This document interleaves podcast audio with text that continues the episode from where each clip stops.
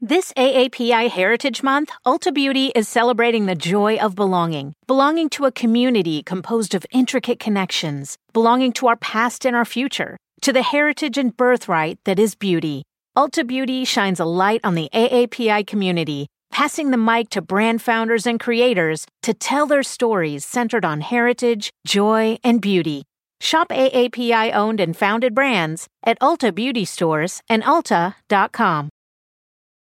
Stay connected this winter with this unbeatable deal from BreezeLine. Get reliable, fiber powered internet for just $19.99 per month with all in pricing for two years. But that's not all. Your first month is on us. This deal gets better with a free modem and installation, along with free Wi Fi your way whole home coverage. Safeguard your network from cyber threats and keep all your devices connected and secured with this amazing offer. Act now. Terms and conditions apply. Offer expires March 3rd, 2024. Learn more at breezeline.com. What is wrong with you guys? I'm Angela Duckworth. I'm Mike Maughan. And, you're, listening, to, No Stupid, Questions. Today on the show, should kids be more independent? We are freaking out because a mom sends their kids to Macy's on the subway when they're in middle school.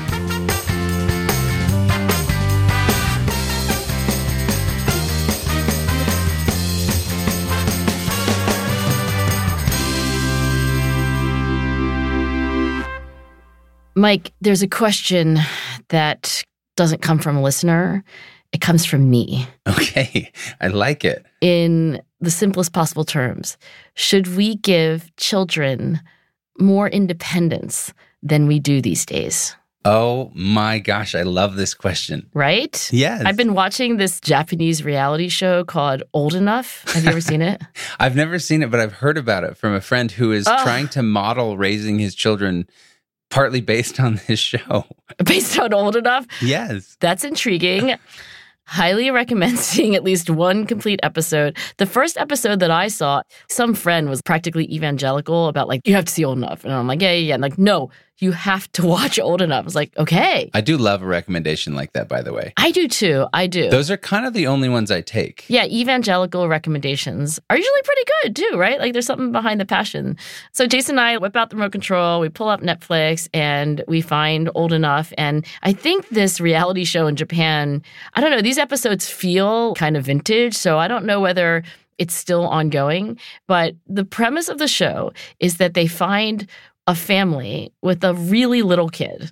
I think the first episode I saw, oh my gosh, this kid wasn't three. I think they were two plus, but not three. Okay, so walk at one, talk at two. So they're barely talking. I mean, they're barely anything. They're like pint size. And the premise of the show is that the little son or daughter is given a task by the parents.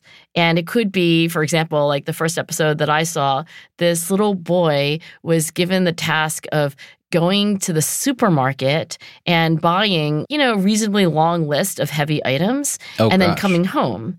The parents very clearly explained the task to this kid. And, you know, like all little kids, they're super excited for the responsibility.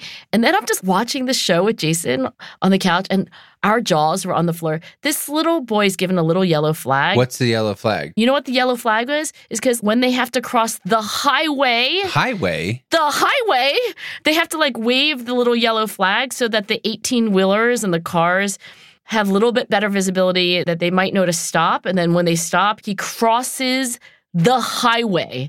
And I don't know whether he was on the shoulder. I don't recall it being a proper sidewalk, but like this little kid walked half a mile by themselves to the grocery store and then couldn't even reach things, like had to ask for help, and then does the whole thing in reverse.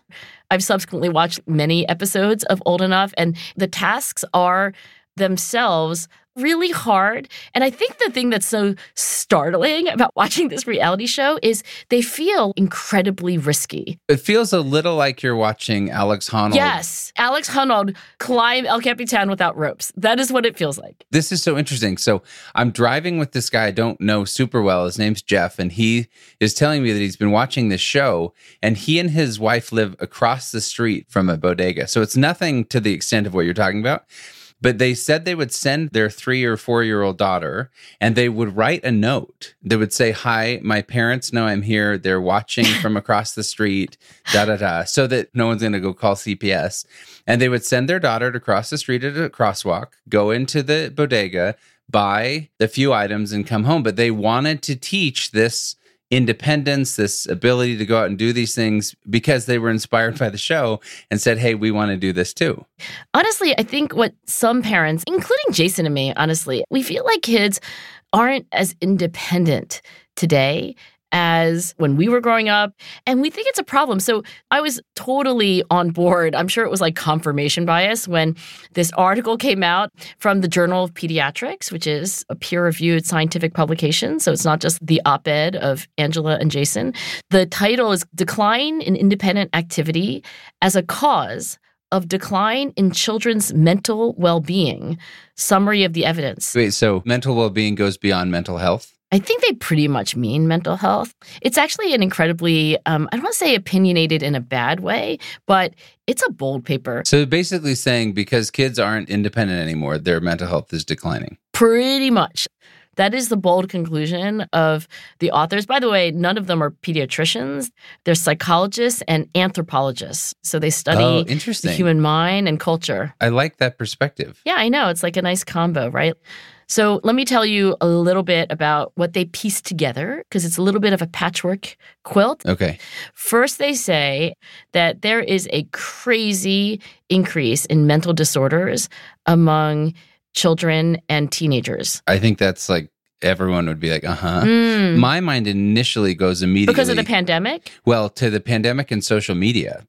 If you would ask me why is mental health declining among children, the two things I would have gone to are not this idea of independence, but rather social media and the pandemic. I think a lot of people think that there's a mental health crisis because of and since the pandemic. But I think it's actually important to know that increases in anxiety and depression among young people far preceded the pandemic. Some people would say that there is a decades long trend toward increases in mental health struggles among young people. And that is, of course, more than the couple of years that have passed since the worst part of the pandemic and the pandemic itself. And many people would argue that it can't just be social media because social media came on the scene in force more recently than the beginning of this trend. And actually, these three people, Peter Gray, David Lancy, and David Bjorklund, who boldly state that not having enough independence as a kid could be a causal influence on your mental health, I think they would say, no, the trend matches kids not having enough autonomy. You know what's interesting? There are some people who hypothesize that it's because so many of the people who are parents now were raised with parents not being involved enough that their reaction is to be way too involved now and that's leading to some of this lack of independence in children one important thing that you just said is that parents are actually spending more time with their kids these days than they used to. And I mean that historically. So, like 150 years ago, people spent less time with their kids. That's partly because they were just surviving, right? Right. Parents right. didn't have all this time to hang out with their kids. These days, also, people are having way fewer kids, like super way fewer kids. Oh, of course, of course. So then each kid gets so much time. Yeah, which can be good or smothering. And it sounds like this article is going to tell us we've moved too far towards smothering. Look, I, like I said, was already biased to completely agree with the conclusions of this report, but I will give you my enthusiastic summary of what they said. So, what these researchers do is they first document or just summarize what, again, is a little bit like no duh at this point that there is a rise in mental disorders among young people. It far precedes the pandemic and it really precedes the real coming on the scene of social media. They then say that in the research that's been done, there's also been a clear decline in autonomy in kids. Like, a kid being allowed to cross the street and go to the bodega and buy something. Or I'll use a personal example. When we were young parents, and Amanda and Lucy were um, I'm trying to think how old it was that we let them do this. Possibly even preschool, but certainly by kindergarten and first grade. We lived across the street and down the block from a great playground, Narberth Playground, one of the greatest playgrounds in the world. It was amazing. It had no like real sand, no hyperbole. it had all that old-fashioned playground equipment that they don't put in playgrounds anymore I was because like it had a metal slide that when you got on it, you burned your legs. I think it did, and it had all the other things like that. But Jason and I let Amanda and Lucy walk down the block by themselves. There was a big stop sign, so it wasn't a highway like in old enough, but it was a street. There were cars. We taught them to look both ways, to carefully cross the street, and then walk into the playground. And then when they were done, do it all backwards, right? And I'm not saying they did that every day. I'm not saying we never went with them. I'm not saying we didn't have an au pair who often went with them. But as early as we could stomach it, we wanted them to go to the playground and to come back by themselves. And what this research is saying is that that is bucking the trend. Right. That the trend is toward more structured time. You know, instead of going out and playing ball in the street, let's sign you up for Little League and I'm going to drive you there and I'm going to drive you back. Like very supervised, structured, parent and adult driven time.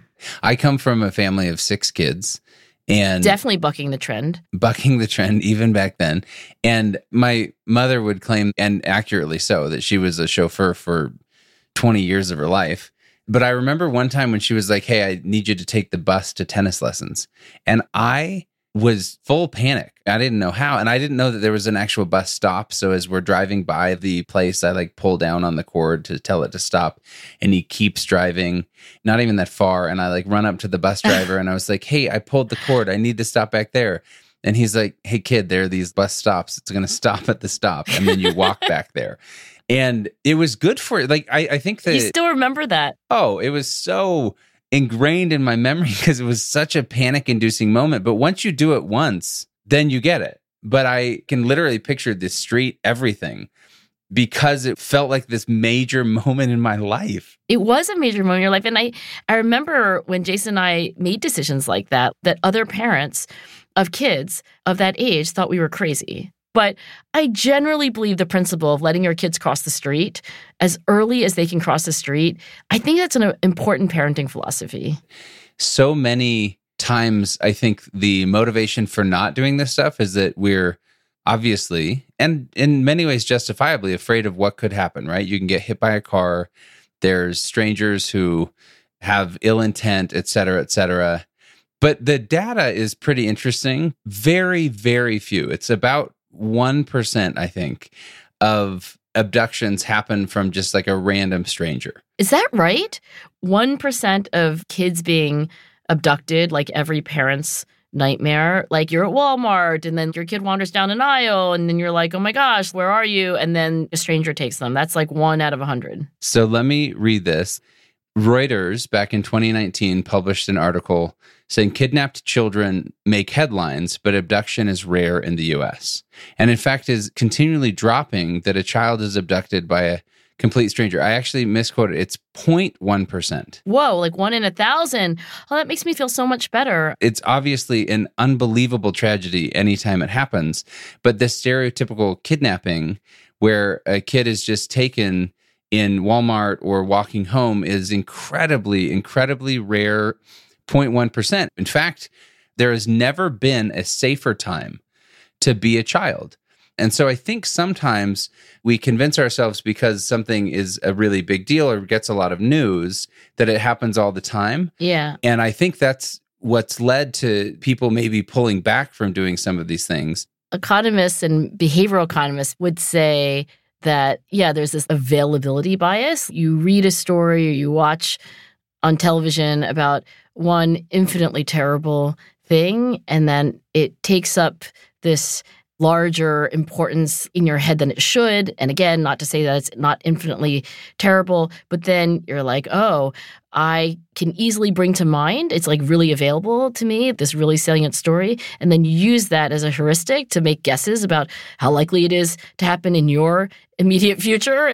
And you get it wrong. I think also it's because parents maybe they're overprotective of their own kids and therefore maybe overly critical of people who do apply this. Have you heard of the term free range parenting? I have heard of that term. Is it the phrase that was invented by this one mom in New York City? Oh, I don't know. Because years ago, and I can't remember how I found out about this mom in New York City, and I can't remember the context, but she was talking about how she sent her son on an hour long, I don't know, it was like go to Macy's and buy it was it was basically the equivalent of old enough. And by the way, note that in old enough, these kids in Japan are two and three. Carrying home gallons of milk. That's what I'm picturing. Exactly. you know, like 10 pounds of beef bones or something, right? And we are freaking out because a mom sends their kids to Macy's on the subway when they're in middle school. Like, Yeah. I do kind of wonder whether we're like bubble wrapping our kids. what I think is fascinating in this outgrowth is because there are people like you who believe that maybe we're bubble wrapping kids. This idea of free range parenting, I always laugh when I say it because when you go buy eggs at the grocery store, there's like free range chickens. But Utah, where I live, was the first state in the country to pass a law protecting what's called free range parenting. What? I got to get my list of reasons I want to move to Utah out. Wait, hold on. I'm putting it down. All right, go. Well, first of all, we consider you an honorary Utahn as is. I'm an honor Utahian. Come on. Now you're not anymore. You just ruined that. Wait, is that a thing? Utahian? No, just Ut- Utahn. Utah? U T A H N. Utahn. Oh, it's a thing. All right, Utah. Yes, that's how you say I'm it. adding that to my list of things that I want to say when I get to Utah. All right, go on. What's the law say? So, this free range parenting law defines what neglect is not. Mm. So, basically, that you can let your kids play or walk to and from the park, all the examples that you're using, and Child Protective Services can't be called because if I want to parent my children that way and have this kind of old enough concept, you know, there are maybe aggressive people who are going to say, like, hey, you need to get child protective services called on you. And so that's where these free range parenting laws are coming up to say, wait a minute, you can parent how you want, but I'm going to be able to parent how I want, which is not neglect. This is actually probably the most healthy thing I can do because otherwise, like you're saying before, there's all these mental health issues. There are way more problems that come up by bubble wrapping kids than by letting someone walk to a park. I think there's something so judgy inherently. Like, I remember thinking Jason and I got it exactly right. And wherever you are, you are going to judge the people who are not where you are so harshly. And we did. We were like, oh, those parents are too protective. And those parents are not protective enough, but we're just right. you know, Mike, this conversation is making me wonder how our listeners think about independence in childhood. We want to know how much autonomy you think is safe and appropriate in this day and age. Record a voice memo in a quiet place. Make sure your mouth is close to the phone and email us at nsq at freakonomics.com. And maybe we'll play it on a future episode of the show. Also, if you like the show and want to support us, the very best thing you can do is to tell a friend. You could also spread the word on social media or leave a review in your favorite podcast app. Still to come on No Stupid Questions, Angela and Mike discuss how to give kids more independence. I actually love the idea of living in a society like that.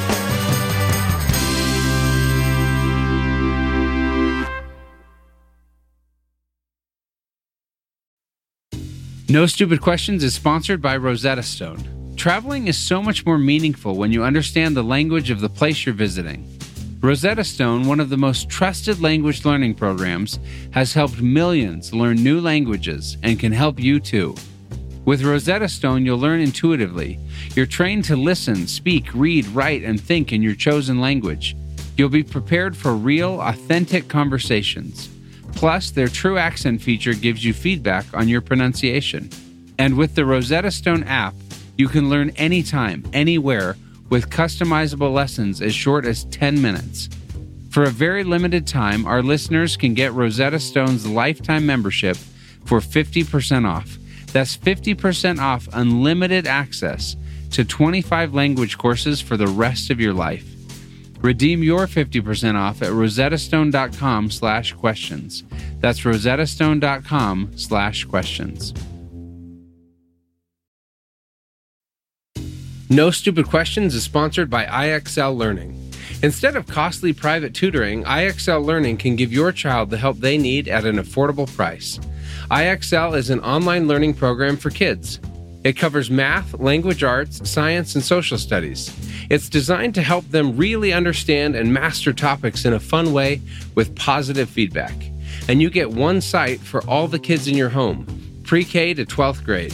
There's a reason why IXL is used in 95 of the top 100 school districts in the U.S. If your child is struggling, this is the smartest investment you can make. And a month of IXL costs less than an hour of tutoring. Make an impact on your child's learning. Get IXL now. And No Stupid Questions listeners can get an exclusive 20% off IXL membership when they sign up today at ixl.com/questions. Visit ixl.com/questions to get the most effective learning program out there at the best price.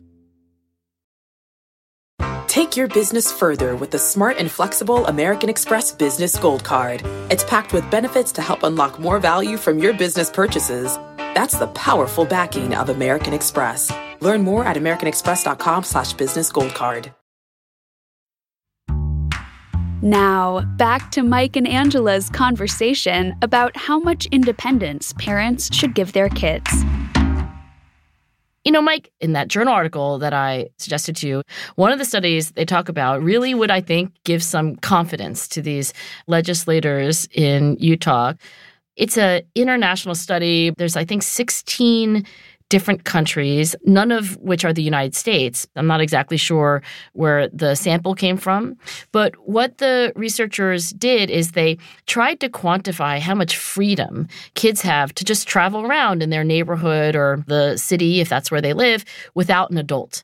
And so they had these surveys for parents about different things that they do or don't let their kids do. And what they find is that, first of all, across the board in these different countries, that they're always finding that parents put limits and actually you know, reasonably stringent limits relative to historical standards. But secondly, that some countries are a lot more liberal than others in terms of what parents let their kids do. And since you don't know the sample of countries, I'm not even going to make you guess which country. I was going to guess the Nordics. Okay, I was going to say that's unfair, but I asked Jason this question and I didn't tell him either. Wait, am I and right? he's like Scandinavia, and guess what? Yes, you are both right. Bingo. Okay, wait. How did you guys know that?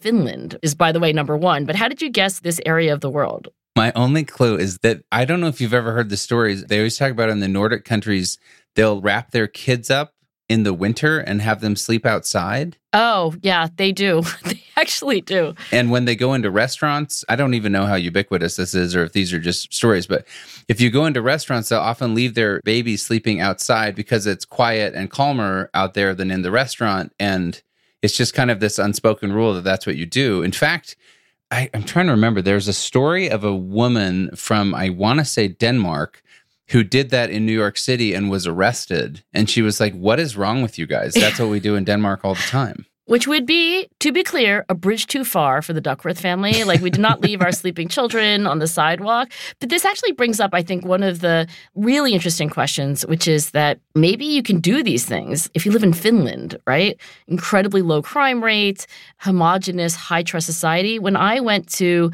Denmark, so I think it's really not Finland in particular, but maybe this region of the world, I went to Denmark with Amanda and Lucy and Jason and our extended family actually a few years ago. And we were just bamboozled by the fact that people leave their bikes with all of their personal belongings in the baskets of their bikes unlocked and unguarded when they go into a store or have lunch at a restaurant. I mean, they leave them out for hours. And can you imagine how quickly your stuff would get stolen if you left a bike and like all of your stuff in the basket in the United States?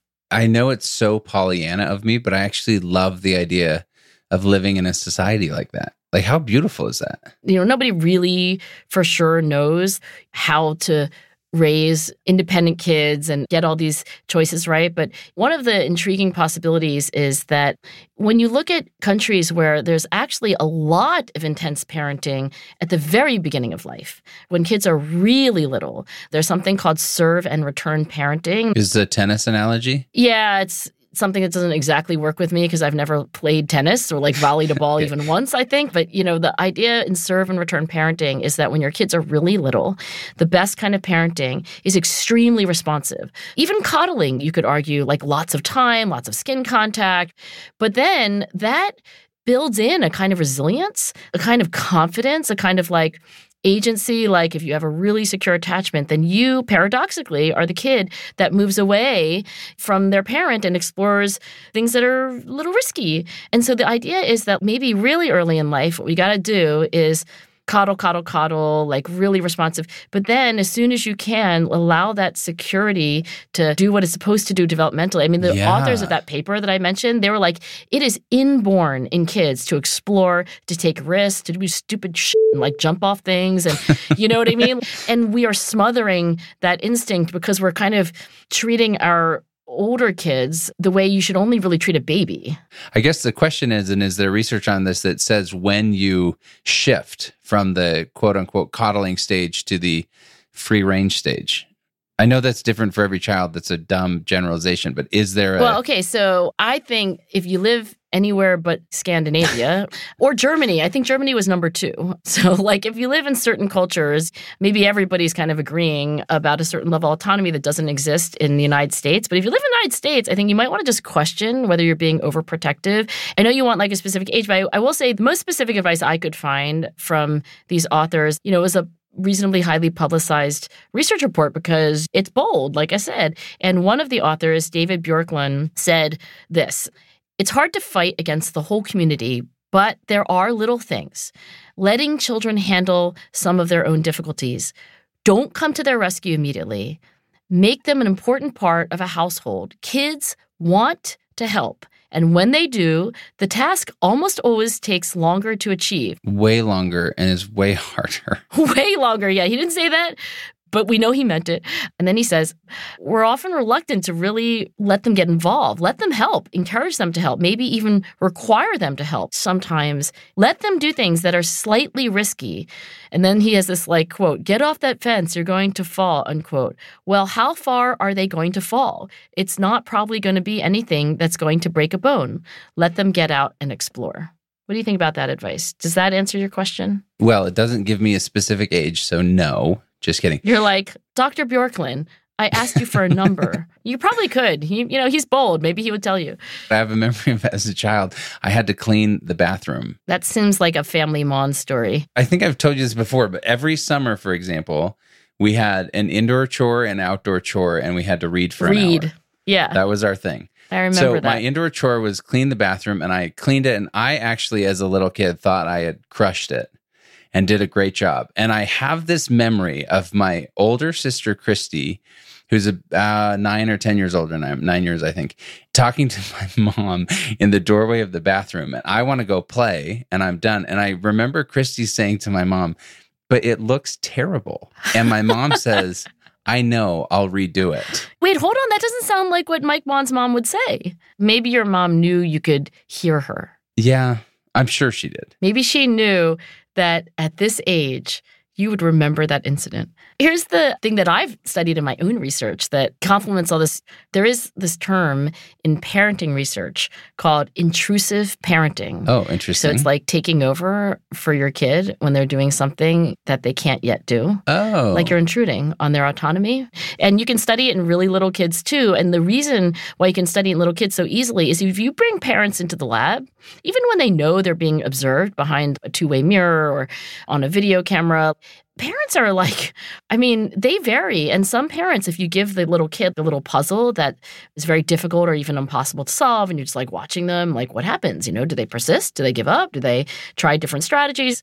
There are parents that swoop in like a hawk the moment the kid struggles, and then they just solve the puzzle for them. It's something that I think is striking in terms of like the differences in how parents interact with their kids. And in the study that I did, you know, there's a team of people. I was certainly not the most important, but what we documented was that it's not good, basically, Well, sure. when parents do this. And in particular, if your kid has certain beliefs, I think if we had just said like intrusive parenting is bad, it would have been not wrong, but maybe not that interesting. But there are certain beliefs that kids might have. We studied having a fixed mindset. So if you have a kid who already thinks like, oh, my abilities are fixed, you Right. know, I can't get any smarter. Then when you swoop in and finish things for them, it really has demotivating effects. Because it's saying to the kid, I don't think you're good enough. I don't think you're smart. I mean, is that the message they're receiving? Yeah, I mean, we can't know for sure because, you know, we had a longitudinal study, but it was just like surveys of parenting style and mindset. And so we don't really know. But I think your kid is like trying to figure out what it means when you're taking over the things they're doing. And I think one reasonable inference is like, oh, I guess I can't do it. Right, right. Why else would they take over? I guess I'm not capable enough to like walk down the street by myself. And I think parents who are very intentional about not taking over and pushing their kids a little more than the kid is comfortable, or even sometimes that the parent is comfortable, are trying to send the message that, like, you know what? You never know until you try. See, I actually think the operative part is that last part you said, which is going beyond where the parent is comfortable. Mm. Because the parent has to be comfortable saying, I'm going to let my kid walk down this highway. I'm going to let my kid fail at this assignment. That's hard. I'm not quite at the highway for two year olds thing. I Okay, mean. I've watched that old enough episode more than once. It actually makes me laugh out loud. Kind of nervous laugh. I mean, you cannot do anything tonight, Mike, except for watch this episode of this kid. Like, I will find it and I will send it to you. So I'm not, I'm not quite at that stage. But like, you have to recognize in your own life, you know this and I know this. You know, you never grow without a little discomfort. And not only do parents have to notice that about their own kids, maybe you have to be a little uncomfortable about what you're allowing your kids to do. Maybe if you're totally 100% sure, maybe you're not in the space that you need to be either. I mean, I know I've shared this with you before, but my oldest brother, who's a doctor, said that one of the key things to being a great doctor is developing a high tolerance for other people's pain. I wonder if the same thing is true as a parent. You have to develop a high tolerance for your own children's discomfort and letting them be in these hard situations. I think maybe the other thing is, again, going back to this idea of the catastrophizing that we do is so statistically unlikely. Mm, the one in a thousand. You know, the worry that my kid's going to get kidnapped. Your kid's gonna like cross the street by themselves and they're gonna get hit by a car and they're gonna die. Yeah, which again is an unbelievable tragedy. Like infinite. Let's just say infinite because I'm gonna speak as a mom. Infinite. the costs are infinite, the risk or statistical likelihood is low. That doesn't mean that there's not this really hard balance that parents feel or have to go through in terms of granting their children more free range. We're not making light of that at all, but rather to say it's just so statistically unlikely that maybe the damage being done is worse by not giving any freedom out there. And, you know, I hate to say this, but the likelihood that someone's going to be abducted or abused or anything like that is much more likely from someone that they know than from some random stranger. Right. And, you know, if you just think practically speaking, there's so many opportunities to provide some amount of risk taking. I mean, in my elementary school, which was Woodcrest Elementary School in Cherry Hill, New Jersey, we had a playground, and I will not name her name, but I remember the kid who fell off the playground and actually did break her arm. And they immediately took the playground out. They took out the jungle gym Oh gosh, the whole thing. the whole thing there one day and gone the next. And honestly, they did, I think, the wrong thing. It's like, oh, great, now no kids will break their arms. But we would literally sit out on recess. There was nothing to do at that gosh darn elementary school. We would just sit out on the barren field. And I guess we tried to, you know, we figured out how to play tag or whatever. But like, can you imagine taking out a playground jungle gym because one kid went on the monkey bars, fell off, and broke their arm? I certainly think now that it was ridiculous. Yeah, it's that overreaction. I think it's a really fair point that in this idea of free range parenting, yeah, guess what? Something's going to go wrong. That doesn't mean that you overreact and throw the baby out with the bathwater. You know what it really makes me think about? It makes me think about self determination theory. So, one view is that all human beings have three fundamental motives one is the need for competence, one is the need for belonging, and one is the need for autonomy. Maybe this is just a reminder that these are human needs, and even little kids have them. Yes. And so, if we never let them cross the street to go to the playground by themselves, or to cross the street to go to the bodega, or to like take a risk and ask the bus driver, like, what the heck? I was supposed to get off back there. Like, how competent and how autonomous are we allowing them to be? You know, one of these three co authors, Peter Gray, said in an interview on this research, and I quote, I think the first thing for parents to do is to have a conversation with their children. I'd like you to have more freedom. What are things that you don't feel free to do right now? And so I think that advice, just ask your kid, what are things that you don't feel free to do right now? I think that's the best advice there is. What a beautiful question. And I think I'm going to ask Amanda and Lucy, who are now definitely old enough to have autonomy. I think I'm going to ask them. This episode was produced by Julie Kanfer and Rebecca Lee Douglas. And now, here's a fact check of today's conversation. In the first half of the show, when Angela introduces the Japanese reality show Old Enough, she says that the episodes feel kind of vintage and that she doesn't know if it's still ongoing. The show, which features children ages 2 to 5 years old going on their first solo errands, has been airing on the Japanese network Nippon TV for over 30 years since 1991 and is still producing new episodes. Old Enough became an international sensation when it first aired on Netflix in 2022. Later, Mike cites a 2019 Reuters article saying that only 0.1% of child abductions in the US are perpetrated by strangers. In fact, that figure refers not to abductions, but to the much larger category of children reported missing to the FBI. The information we have on those missing children cases is incomplete. The circumstances of the disappearance are only recorded around half the time. In those cases where we do have information, the vast majority of kids, around 95%, ran away rather than being abducted. But Mike is right that child abductions by strangers are very rare. In cases where children are abducted, it's typically by a non custodial parent and not a stranger. Finally, Angela asks if the term free range parenting was invented by a mom in New York City who sent her middle school aged son on a subway trip to Macy's. Angela is right that the term was coined by a New York City mom, but she misremembers some of the details. In 2008, Lenore Skenazy wrote a column in the New York Sun describing how she let her then nine year old son, not yet in middle school, make his way home from Bloomingdale's alone via the subway and bus. Within days, the story became national news, and Skenazy was dubbed America's Worst Mom. That weekend, she started a blog called Free Range Kids and later wrote a book of the same name. Skenazy also founded Let Grow, a nonprofit working to give kids more independence. That's it for the fact check. Before we wrap today's show, let's hear some thoughts about last week's episode on what it means to be successful. Up until I was 25 years old, success mostly meant making my parents proud. Doing well at school, getting a high paying job, and everything else they wanted me to achieve. During my early 20s, I was a year deep into my PhD program, dreading having to get up in the mornings. This forced me to completely change my definition of success. My current definition of success at 28 years old is living a life where you look forward to getting up in the mornings, whether it's because of your family, your friends, your career, your hobbies, etc. Thanks to that listener and to everyone who shared their stories with us. And remember, we'd love to hear your thoughts on how much independence parents should give their kids. Send a voice memo to nsq at freakonomics.com and you might hear your voice on the show. Coming up next week on No Stupid Questions Does manifestation actually work?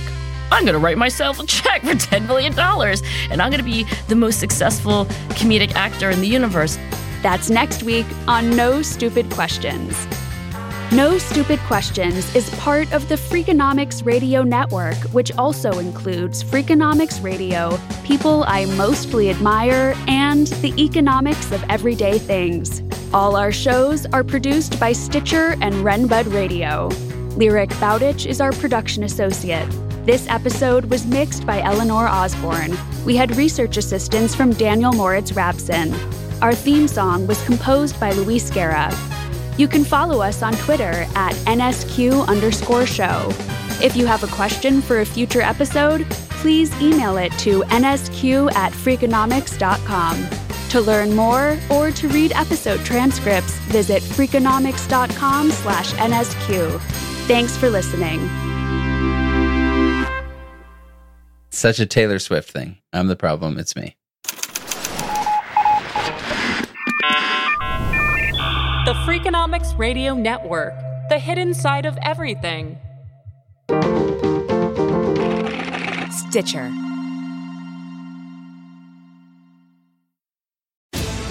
Bosch tools are built for workers. Bosch's powerful hammer drill has kickback control to help tough work go more smoothly when you need it. Bosch Tools, what hard workers deserve. Learn more at BoschTools.com. In the California Road Trip Republic, we believe you take adventure for a ride. Whether coastal cruising, mountain motoring, or redwood roaming, discover beauty around every turn. Your road trip can kick off from anywhere. Starting route. But it should always start at visitcalifornia.com. Then buckle up, crank those tunes, and discover why California is the ultimate playground. Whether you're a morning person or a bedtime procrastinator, everyone deserves a mattress that works for their style. And you'll find the best mattress for you at Ashley. The new Tempur-Adapt collection at Ashley brings you one-of-a-kind body-conforming technology, making every sleep tailored to be your best. The collection also features cool-to-the-touch covers and motion absorption to help minimize sleep disruptions from partners, pets, or kids. Shop the all-new Tempur-Adapt collection at Ashley in-store or online at ashley.com. Ashley, for the love of home.